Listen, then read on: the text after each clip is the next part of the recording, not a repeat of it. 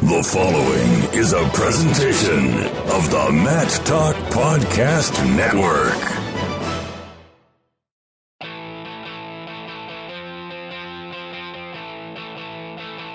And welcome, wrestling fans, to the Ice Hour. This podcast is aimed at promoting the world of Division Three college wrestling and is named for the late Hall of Fame coach Dave Icenhower. Here we'll talk about topics and news that's relevant to those who compete for the love of the sport in Division 3. The Ice Hour is sponsored by My House Sports Gear. Check out their line of wrestling apparel and products at shop.myhousesportsgearonline.com. Subscribe using your favorite podcasting app by going to mattalkonline.com slash ice.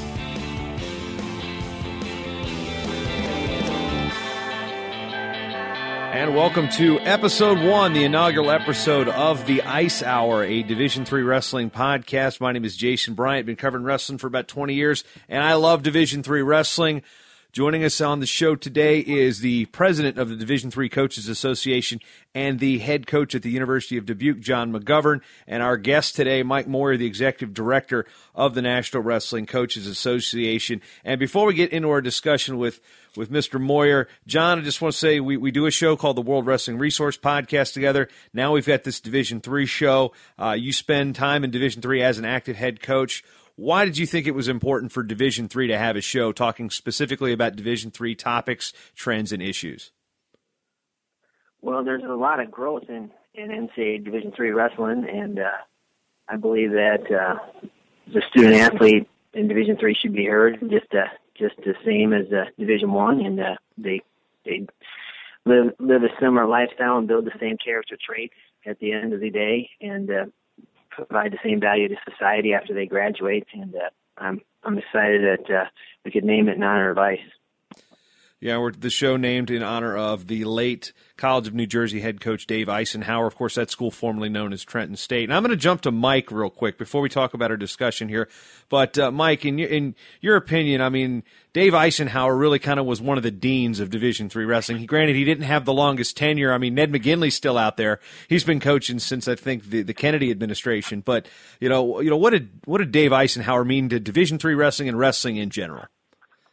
Well, Coach Icenhower was a leader in every sense of the word. He was a, a board member of the NWCA. I had the privilege of serving under him for a number of years, and he was one of those guys that when he spoke, people listened, and and uh, you know he always had the best interests of the sport at heart, and and you know, he was one of those guys that could put the greater good of the sport sometimes in front of his own best interests, and um, there's no doubt, you know, we really really miss him. Now, as we talk about the development of this show, you can check it out on iTunes. You can subscribe by going to mattalkonline.com slash D3. You can find the show main landing page at mattalkonline.com slash ice. And a couple topics we want to talk about. First, uh, I recently had a discussion on my short time wrestling podcast about the drops at Knox College and Yeshiva. Uh, at the Division three level, uh, Joe Norton and Matt Lowers came on the show, the two previous coaches at Knox uh, where they struggled with numbers. Uh, they were the first two full time coaches and then had opportunities pop up. At least Joe Norton had an opportunity to coach at his alma mater with a head coaching opening there as Kevin Bratland left to coach at the Coast Guard Academy. And then Matt Lowers left the University of the Cumberland to take the Knox job, had a medical situation that prevented him from, uh, you know, continuing on coaching. And Yeshiva has all sorts of different uh, anomalies, so to speak. Obviously, with it being an Orthodox Jewish institution, no Saturday competitions, so you're not seeing them in championships. And of course, they've had a lot of financial issues. And let's just talk to uh, to Mike real quick about this and give us an update on what you know about those two programs and and what's being done to maybe bring those programs back. Well, of course, you know, we're always deeply disappointed any time that we see uh, any college program at any level get discontinued. But um, we actually got very involved with the uh, the, the the situation at Knox uh, College, and and you know there were two or three um, alumni that were were funding that program, and I had uh, initially reached out to them and uh, asked for their support. You know, almost always when we're able to save a program, having the support of the alumni is, is critical. And in this case, you know, you, you have three alumni out there that were really funding the overwhelming majority of the program. And, and uh, initially we felt like we really had their support and, and, uh, and then for whatever reason, the administration had gotten to them and convinced them that they should reassign their their donations to the general athletic department fund and you know once we once we lost the support of those three uh, alumni the chances of saving the program get exponentially more challenging. However even with that being said you, you know I, I feel like a big part of my role here is is um you know being an advocate on behalf of our sport. And and it's important that we educate key decision making people on college campuses across the country uh, to just make sure they really understand that wrestling, for the most part, uh, is a huge part and should be a huge part of their efforts to grow enrollment. And um, so I still fully intend to educate the board of trustees, the president, other key decision making leaders on campus to just make absolutely certain that, um, you know, from my vantage point, I think they had a little bit of bad luck and, and, and, you know, had two great coaches that due to personal circumstances, you know, weren't able to stay there for the long haul. And but you know, there's no doubt we get the right coach in there that that um, that program should really thrive, and and we just need to um, try to do everything we can, being respectful of the administration's decision, to just make sure that you know they really understand the uh, potential consequences of standing by this decision. At Yeshiva, you know, we're we're we're just getting around to that one. Obviously, the challenges there are much greater, and and um, I'm not as optimistic uh, about that program. It, you know, it had struggled for quite some number of years, but um, we're at least going to inquire and and uh, see what might be possible. Now, Jon, you coaching right down the road. Actually, it's not that that far. I wouldn't say it's right down the road, but uh, not that far away from uh, Knox College, and obviously you guys are kind of in the same recruiting area. From from your vantage point, what makes you think that a school like Knox could have a full roster and be successful if a little bit more effort was put in? Well, they they had one when Tony Islis was there, and and uh, they got guys that are still in the school that would would go out. And uh, Norton said that uh, Joe Norton said that yeah, that, that that those guys would come out if they got a coach back in place and uh, so I mean everything is leading towards it. If, if they got a coach, that the guys would come back out, and it's, it's obviously a strong, strong wrestling area in Illinois. So it's not a hard area to recruit to, and it's a good school academically. So they, they, they should be able to rebuild. And Jason, if I could add to that, you know, at Millikin uh, University, which is is not too far away, you know, they already have th- 32 wrestlers on their roster before they're fir- they're going to have their first practice next year. And uh, there's just there's too many examples of like colleges that we can point to in their region where wrestling has just been a huge part of their efforts to grow enrollment with solid students. And all we can try to do is to get the decision makers to fully understand that. Yeah, and as we look at, you mentioned Millikin, that'll be one of a couple schools that are starting up uh, their programs next year in terms of uh, actually competing. Hampden, Sydney, in Virginia, Greensboro College in North Carolina, Millikin, and of course Adrian, which starts men's and women's wrestling up in Michigan. And of course, we've seen uh, Southern Virginia has now moved from uh, from an NCWA program to a Division three. They'll be eligible, I believe, in another year or two. Uh, adding women's wrestling, so the stem of losses at the Division three level in terms of programs has slowed in the last couple of years. Obviously, before Knox and Yeshiva, you'd have to go back to 2011, the last time we lost a Division three team, and and that was at Morrisville State and at Wilmington. So I guess this now directs the conversation over to you, Mike, in terms of the growth model. Um, you talk about enrollment driven institutions and ways to create opportunities because with the way college uh, enrollments are now, they're they're becoming more and more female heavy, and you need some male students to offset that. And you know you've seen a lot in the NAIA. There there are a lot of small private enrollment driven schools there. Division three, slightly different model than the NAIA, but still uh, they don't have the scholarship component in Division three. But what's been the NWCA's growth model for when you call up a school and actually maybe just take us through the process? You you you've got your eye on a Division three school and says, all right, we need to start wrestling here, and here's why. What's the NWCA process on that? Yeah, so essentially what we do is is around October of every year we craft a, a letter and we send it out to every college athletic department in the country. We send one letter to Division One, you know, and a different letter to Division Two and Three and then AIA and so forth because they're all slightly different But um, you know, we, we we thank those that sponsor wrestling, and we encourage those that don't to please consider doing so for a laundry list of reasons. And it's amazing, but I, I mean, the last three or four years, you know, we've been starting between ten and twenty new programs a, a year, and and actually the best case study is Division three because they don't have scholarships. You know, we have we we have examples of Division three programs that have been started within the last three or four years that have added net that they've actually netted over a million dollars for their institution by the third year of existence. And that's all the function of we have this huge population of high school participants and a, a, a somewhat of a limited uh, number of college opportunities. So it's really it's a five or ten minute conversation with the college president or the director of enrollment management. You know, those are the two people we typically try to target. And and um, you know, a, a lot of times their their initial reaction is this is too good to be true.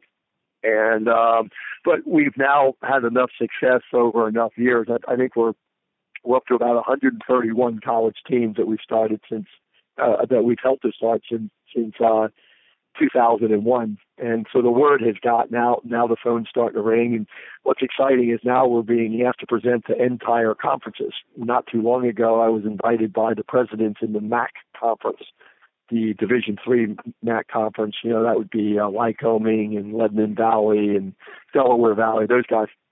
But I actually got invited to do a whole PowerPoint presentation uh, because th- these presidents are focused on a couple things in many ge- geographic regions around the country uh, the number of students in high schools is is dropping.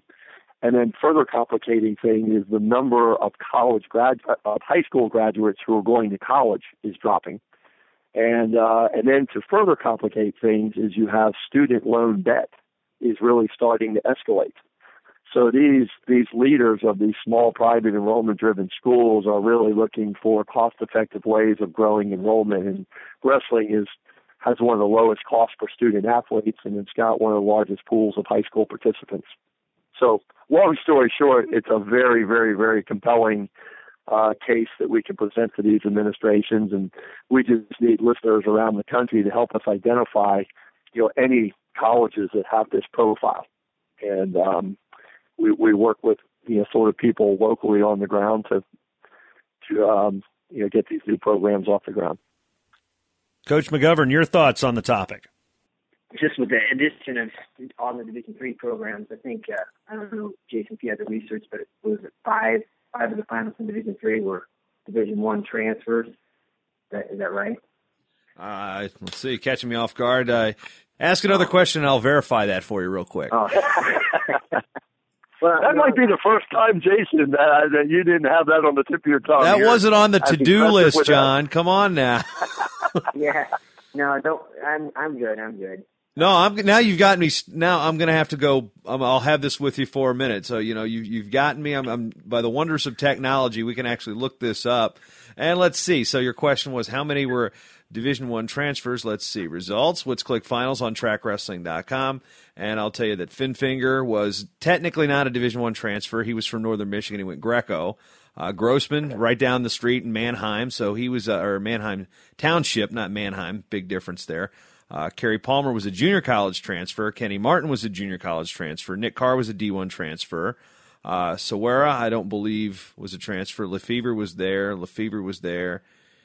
Uh, Jamarita, uh, you know what? I think it was just two D1 transfers, Jon. I think it was just uh, it was just uh, Nick Carr from Washington and Jefferson and uh, Donnie Longendyke from Augsburg. I think those were the only two D1 champs, but there were transfers from from junior colleges and other programs. So how about how about finalists? Well, I think the the Rhode Island. Oh yeah, yeah. Terrence Jean-Jacques was uh, was a transfer from uh, Rutgers via Iowa, so he was definitely one. Uh, Van Anroy from Luther was an was an Oregon State transfer. Fava from uh, Rider at Del Val. So let's see. I'm still going here. I'm still just looking. Uh, Devin Peterson was uh, junior college and then uh, Grandview and then Wartburg. I don't believe Seifert was a transfer. And yeah, so it was. It's you know the finalists. There were runners up that were D1 transfers, but you know for the most part, uh, you're seeing a lot, a lot of D3 homegrown in the uh, the, the All Americans. Yeah, yeah, for the most part. So, so um, yeah. Anyway, the the the question it's it's a it's a competitive tournament, and maybe you think this way, Jason, but you know, Division Three has right now the most participants, right? So, is there any discussion about increasing the number of qualifiers? Well, that's a great question, uh, Jon. And you know, one of the challenges, uh, Commissioner Bowlesby, the commissioner of the Big 12, spoke at our convention. He was our keynote speaker last year, and one of the concerns that the NCAA has right now is they're projected to be in a deficit spending situation with their championships by 2019. And so, so at the Division One level, there's only four or five championships that make money. Wrestling is one of them. And um, but you know, it's an exercise where they have to make enough money on the four or five championships to subsidize all the other championships that don't make money, and some of them lose a lot more than others. So, sort of the short answer to your question is the best way to get more qualifiers uh, to account for the the increased number of of teams that are migrating uh, into Division Three is we have to really make sure we continue to grow the fan base because those fans that get involved and get hooked on wrestling during the regular season are more likely to follow their teams and their favorite individuals to the national tournament you know, the NCAA, you know, while they're a nonprofit, they have to make sure that they bring in at least one more dollar than they spend each year. And so the sports that get those kinds of privileges are the ones that make money through their championships. So that's one of the reasons that we invest so heavily in our partnership with Dr. Coyte Cooper down at North Carolina in this best of brand exercise. What we're trying to do is to provide coaches with the skills and tools and resources to develop promotional videos and posters and graphics and leverage social media in an effort to grow their fan bases and and in doing so make wrestling more relevant in every community across the country. And as wrestling becomes more relevant uh, we're going to grow our fan base and we're going to grow our media following. And then at that point is when it makes it a little bit easier to try to get some additional qualifiers.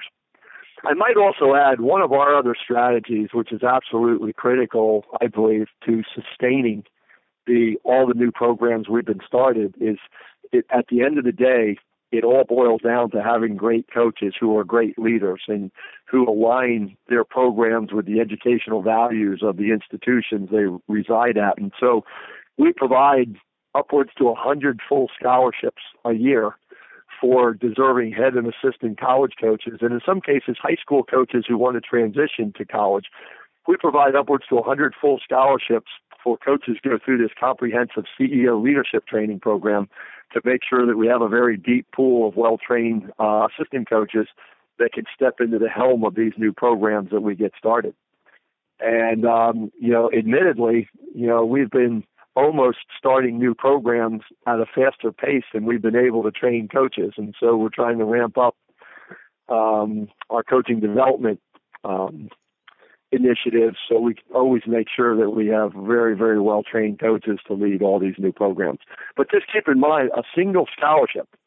When you take into account the cost of developing the program and oversight of the program and delivering the program, a single scholarship actually costs about $4,800. And we're doing about a hundred of those a year, and it's all donor driven, and it's it's just driven by business leaders that understand in their own businesses that their businesses are only sustainable with with with great employees and well trained employees, and they just want to see to it that in our wrestling community we have the same benefit. Yeah, Jon, I kind of want to touch on this. I mean, in your years of coaching, how have you seen the the involvement at the Division three level grow for coaches actually attending not just the Leadership Academy, but you know the Coaches Association in general? When I first started with the NWCA, and again, full disclosure, Mike is my former boss, and kind of is at certain parts about it, uh, depending on the day of the week. But you know, I, I first went in in Buffalo in 2005, and there wasn't a whole lot of Division three uh, at least, at least I didn't see it as appearances. And now, here ten years later, I'm seeing a lot more Division three coaches attend the convention. You guys are having breakout sessions. It's more than it used to be. So, you know, wh- what do you think about the the coaches in Division three being more active within the national uh, scale of, of the coaches association? Yeah, there definitely seems like there's more involvement, and uh, just like Mike was saying, uh, you know, the the aligning with the institution's academic goals and the NWCA Academic Scholar Team Awards is getting very competitive and academic individual academic scholar awards presented by the NWCA. Th- those are very helpful for a lot of the programs, and and teams are really competitive trying to trying to win you know top ten team honors in those GPAs and and uh, just the CEO uh, Academy, that leadership academy, and the and the uh, cohesiveness of of the coaches at those meetings and help one is to help help the sport. And and so it's grown quite a bit. And and, and uh, you know it's exciting to see what the NWCA is is doing for you know trying to I know Mike's behind the scenes trying to grow more Division three programs and and uh, it's it's it's going to continue to evolve but uh, but yeah it's taken taken off a lot since since I began uh, coaching at the University of Dubuque. Yeah, and this goes also goes back to what Mike had talked about about Coyte Cooper and the best of brand. I mean, you're seeing Division three teams engage their fan bases so much that they're beating Division one teams that have a lot more followers on Twitter and Facebook. So interesting to see how that best of brand. I think Johnson and Wales just took out a D1 school to win uh, one of the different categories. You can check all those out at NWCA online.com. Next topic we want to move to, and this is something again Mike has experience with in terms of all star events. The Division Three is looking to have an all star duel. Uh, right at the beginning of November, around the Super 32. Jon, why don't you give us a little bit of information on, on the, the genesis of this idea and, and where we are with, with the project? Well, we're working with uh, with Mike Moyer to, to, see if we can get the um, date exemption for October 31st, since November 1st is the first start date, and uh, but uh, we got a committee that's working on uh, helping with selection, and we're happy that Super 32 is one to help us. You know, if, if this event takes off, and we're excited that Mike Moyer is one to, you know, be be on board and and and uh, help promote this event if it takes off. And uh, I guess Mike, maybe you can your thoughts on on uh, where it's at and what your thoughts where where you think it could go. Well, I, I'll just say this generally. You know, I love working with the Division Three coaches. You know, when they're so incredibly appreciative for all that you do for them, and you know, I don't think in our sport we can do enough to really celebrate our heroes and champions. And and, and as Jon has been saying, yeah, we have some unbelievable wrestlers at the Division Three level. I mean, we've got great wrestlers at every level and it's just it's a function of having this huge pool of high school talent and a limited number of college opportunities but uh, this this this this All Star uh, concept is just a great way to bring Division three heroes and champions into different communities and and showcase them and you know help these young aspiring wrestlers at elementary and middle school and high school levels you know have something they can aspire to work toward. And and uh we've got some some hoops to jump through and you know some some different layers of NCAA approval that we need to get through but we're working diligently on that and I think it could just be another great event, a showcase event for our sport, and, and specifically for Division Three. Yeah, and I'm looking at it from the perspective of all right, I didn't quite make the I didn't quite connect the dots when I was looking at Super 32. It's like, all right, Super 32, yeah, it's great. You know, you got every every Division 1 coach there in the country basically recruiting the top talent, but you know, that's in a part of the country where Division 3 wrestling really isn't uh, prominent, although now there's a wrestling program back within the city of Greensboro, Greensboro College. Eric Wince is going to have exactly. their program. So this basically, Coach Wince is kind of sitting there going, "Huh, if this thing takes off, he's like, wow, okay, there's a bunch, there's a thousand or something kids now going to sit here and watch." wrestling at the division 3 level it basically jon this this opens doors for division 3 outside you know in that area where i mean in the southeast yeah there's not a whole lot of uh, d3 opportunities right now but you know, the kids come from around the country and they they see an opportunity to watch a college wrestling all star duel and say, "Wow, these these guys are pretty good." I mean, it's it's going to open some doors for Division three as an option for maybe even not just kids but coaches who might not be aware that these opportunities exist out there. Yeah, I think it's going to grow a lot of excitement for Division three wrestling uh, at the high school level, and yeah, you're right with the high school coaches and and wrestlers out east. Now, Mike, I mean, how unique is it for, uh, you know, in your experiences for Division three or any other uh, faction within the NCAA to try to do something like this to get an exemption. How does it work with the Division One? Is it because there there's already started practice? I mean, what what's one of the main hoops that you're allowed to kind of speak on that's that's going to be a hurdle that needs to be cleared for this All Star duel to kick up during the Super 32 weekend? Yeah, well, philosophically, as, as you know, Jason, it's it's the, the philosophy within the different collegiate divisions is very, very different, and particularly when it comes to things like All Star Classics and national competitions. And so, so you know, there there's a couple of things we're trying to do. Uh, we're going to see if we can get a competition date exemption. Um, you know, we've got to make sure that I believe if and, Jon, correct me if I'm if I'm wrong on this, but I think the the day that we've identified is actually a day before the season actually starts. So I think we need a waiver for that. And um, but there's some really good people in the NCA, and they're working on this, and and um, you know, I, I, I, it's just, it, you know, it's a great opportunity to really showcase Division Three and build a Division Three following. And I don't see anything that appears to be insurmountable, but you know, you never really know until you, you, uh, you know, get to the nitty gritty parts of it. But I would say over the next couple of weeks, hopefully, uh, these these things are we can get past them. Yeah, one thing also, maybe maybe you know, is some of it with the terminology using the name like All Star, for example, may not jive with a, a Division Three mantra, but obviously the name uh, not really important. The idea is it's it's a showcase of, of Division Three wrestling. A showcase, that's right. Exactly right. Exactly right. We're just sort of treading lightly and and trying to figure out, you know, what language we can use aligned with that philosophy. I'll shift gears a little bit. D3, the national championships come back to the Midwest this year, and Cedar Rapids again hosted uh, by the Iowa Conference. And of course, uh, Dick Simmons, the AD up at Cornell College up in Mount Vernon, Iowa, does a great job in helping put that thing together. And, and Jon, you're, you're right there in Iowa. You know how things work up there. And, uh, you know, it, having it back in Cedar Rapids, I mean, what are your thoughts about, first of all, coming back to the Midwest, but having the opportunity to go out east? To, to wrestle in Hershey in the Giant Center, the place that holds the, the PIAA High School State Wrestling Championships, and, and it's the, the host of the Hershey Bears, the AHL team with a, a long tradition of history. Personally, I found the uh, the trip to go back east to watch Division Three wrestling quite enjoyable. Yeah, that that was nice, and I hope we can kind of keep that rotation going. I remember when I was competing in Division Three, we had nationals. I think it was at Ithaca and then Trenton, but and then rotate uh, Augustana. But I think it's good to to to have it rotate like that, and I'm glad to have it back in Iowa. I think there'll be a lot of um, Iowa fans there, and Dick Simmons does a great job with the event. But I, I do I do like the rotation. I think it's good for Division three wrestling. Mike, what were your impressions? Obviously, you're you're you're about 30 minutes away from Hershey, uh, from where the offices there are in Manheim, Pennsylvania. I mean, what were your impressions of, of how the tournament went, and, and you know how you think the the, the world of Division three was represented there? Well, I, did. I thought it was spectacular, and uh, I particularly liked the idea that it was a half hour up the road. so I do hope he comes back.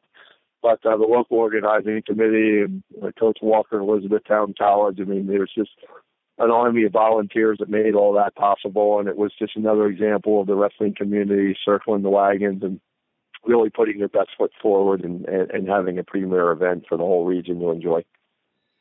Yeah, I mean, obviously, I looked at it and I, I, thought the facility was great. I thought the mat space was laid out pretty good. I, I liked my vantage point because I get to sit up at the, the head table, kind of the end and press row here, and I didn't have to fight some of the other media for the uh, the uh, penalty box seats. But you know, we're talking about the the actual tournament itself. I thought the crowd was really good, and I've always said the crowd at Division Three has been been good because usually uh, when I've been since 2009 we're in the Midwest. So the fans from from Luther, the fans from Augsburg and Wartburg, and, and the Iowa Conference schools can all show up. And uh, you've seen Wisconsin Whitewater really really bring their fan base the last couple years. Now I was wondering what that was going to be when when we went out east. And sure enough, I mean, Wabash brought their mascot.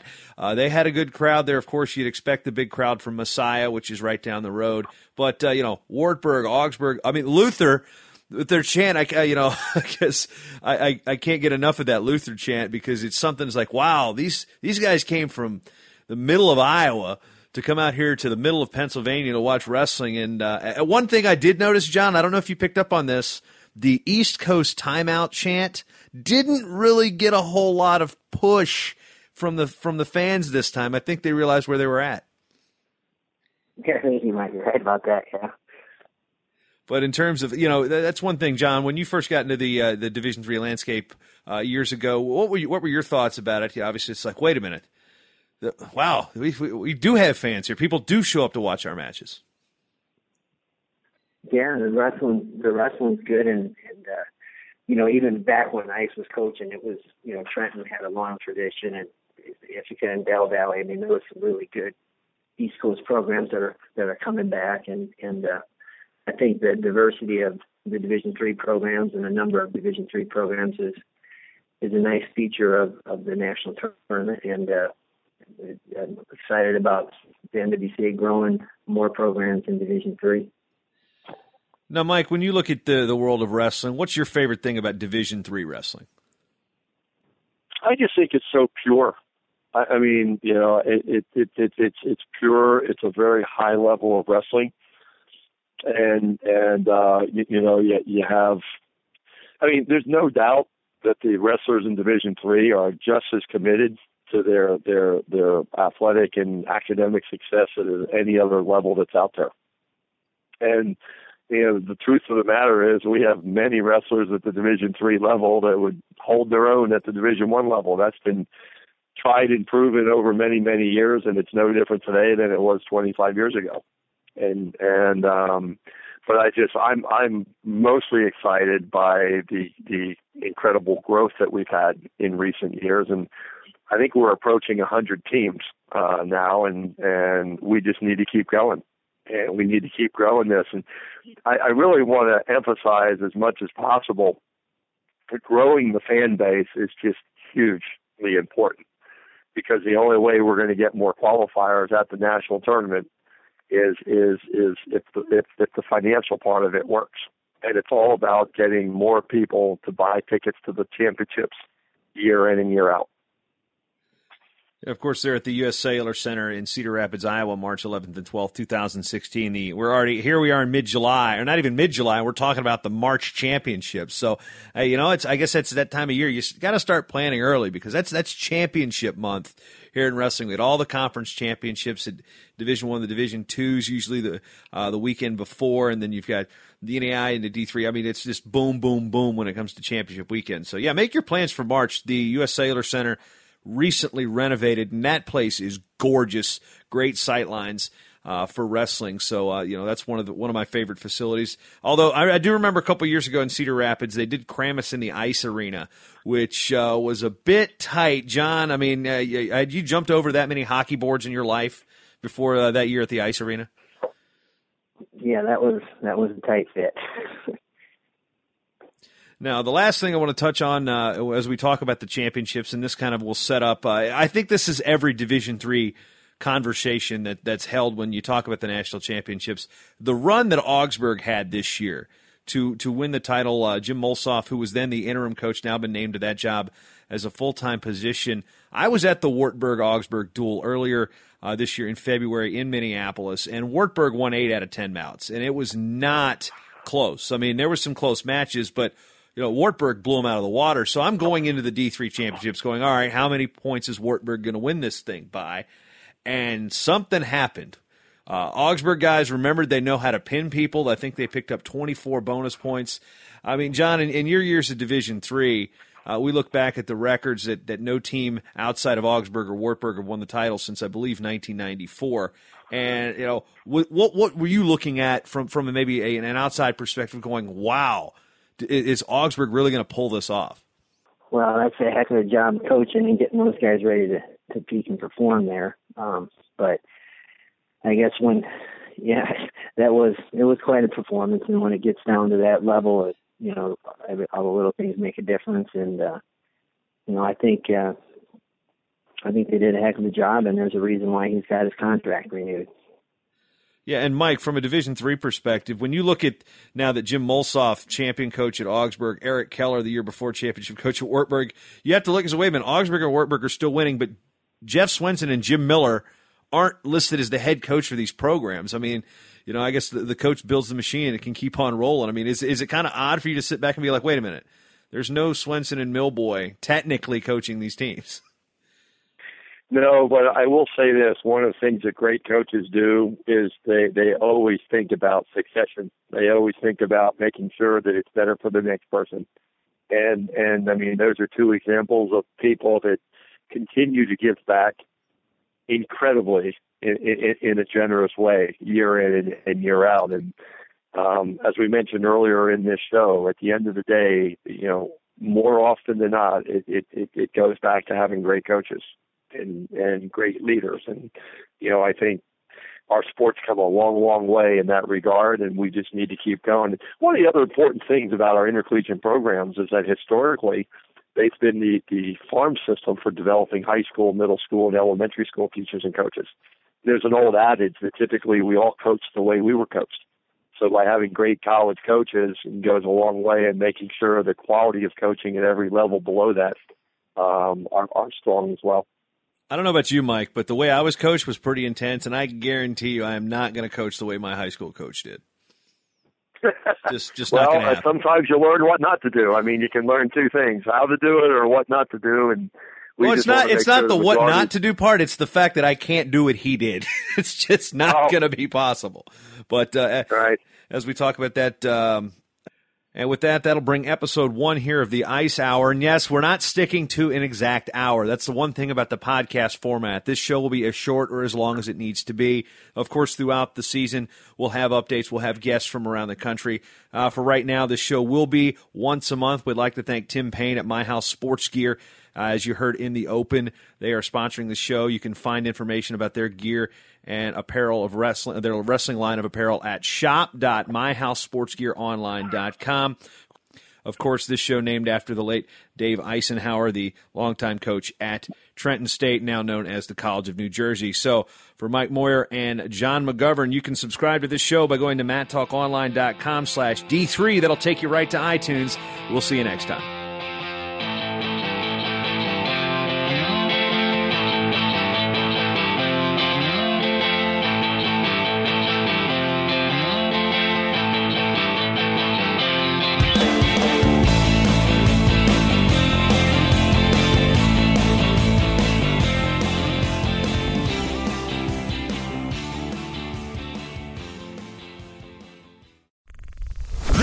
Is part of the Mat Talk Podcast Network. For more wrestling podcasts, head over to MatTalkOnline.com.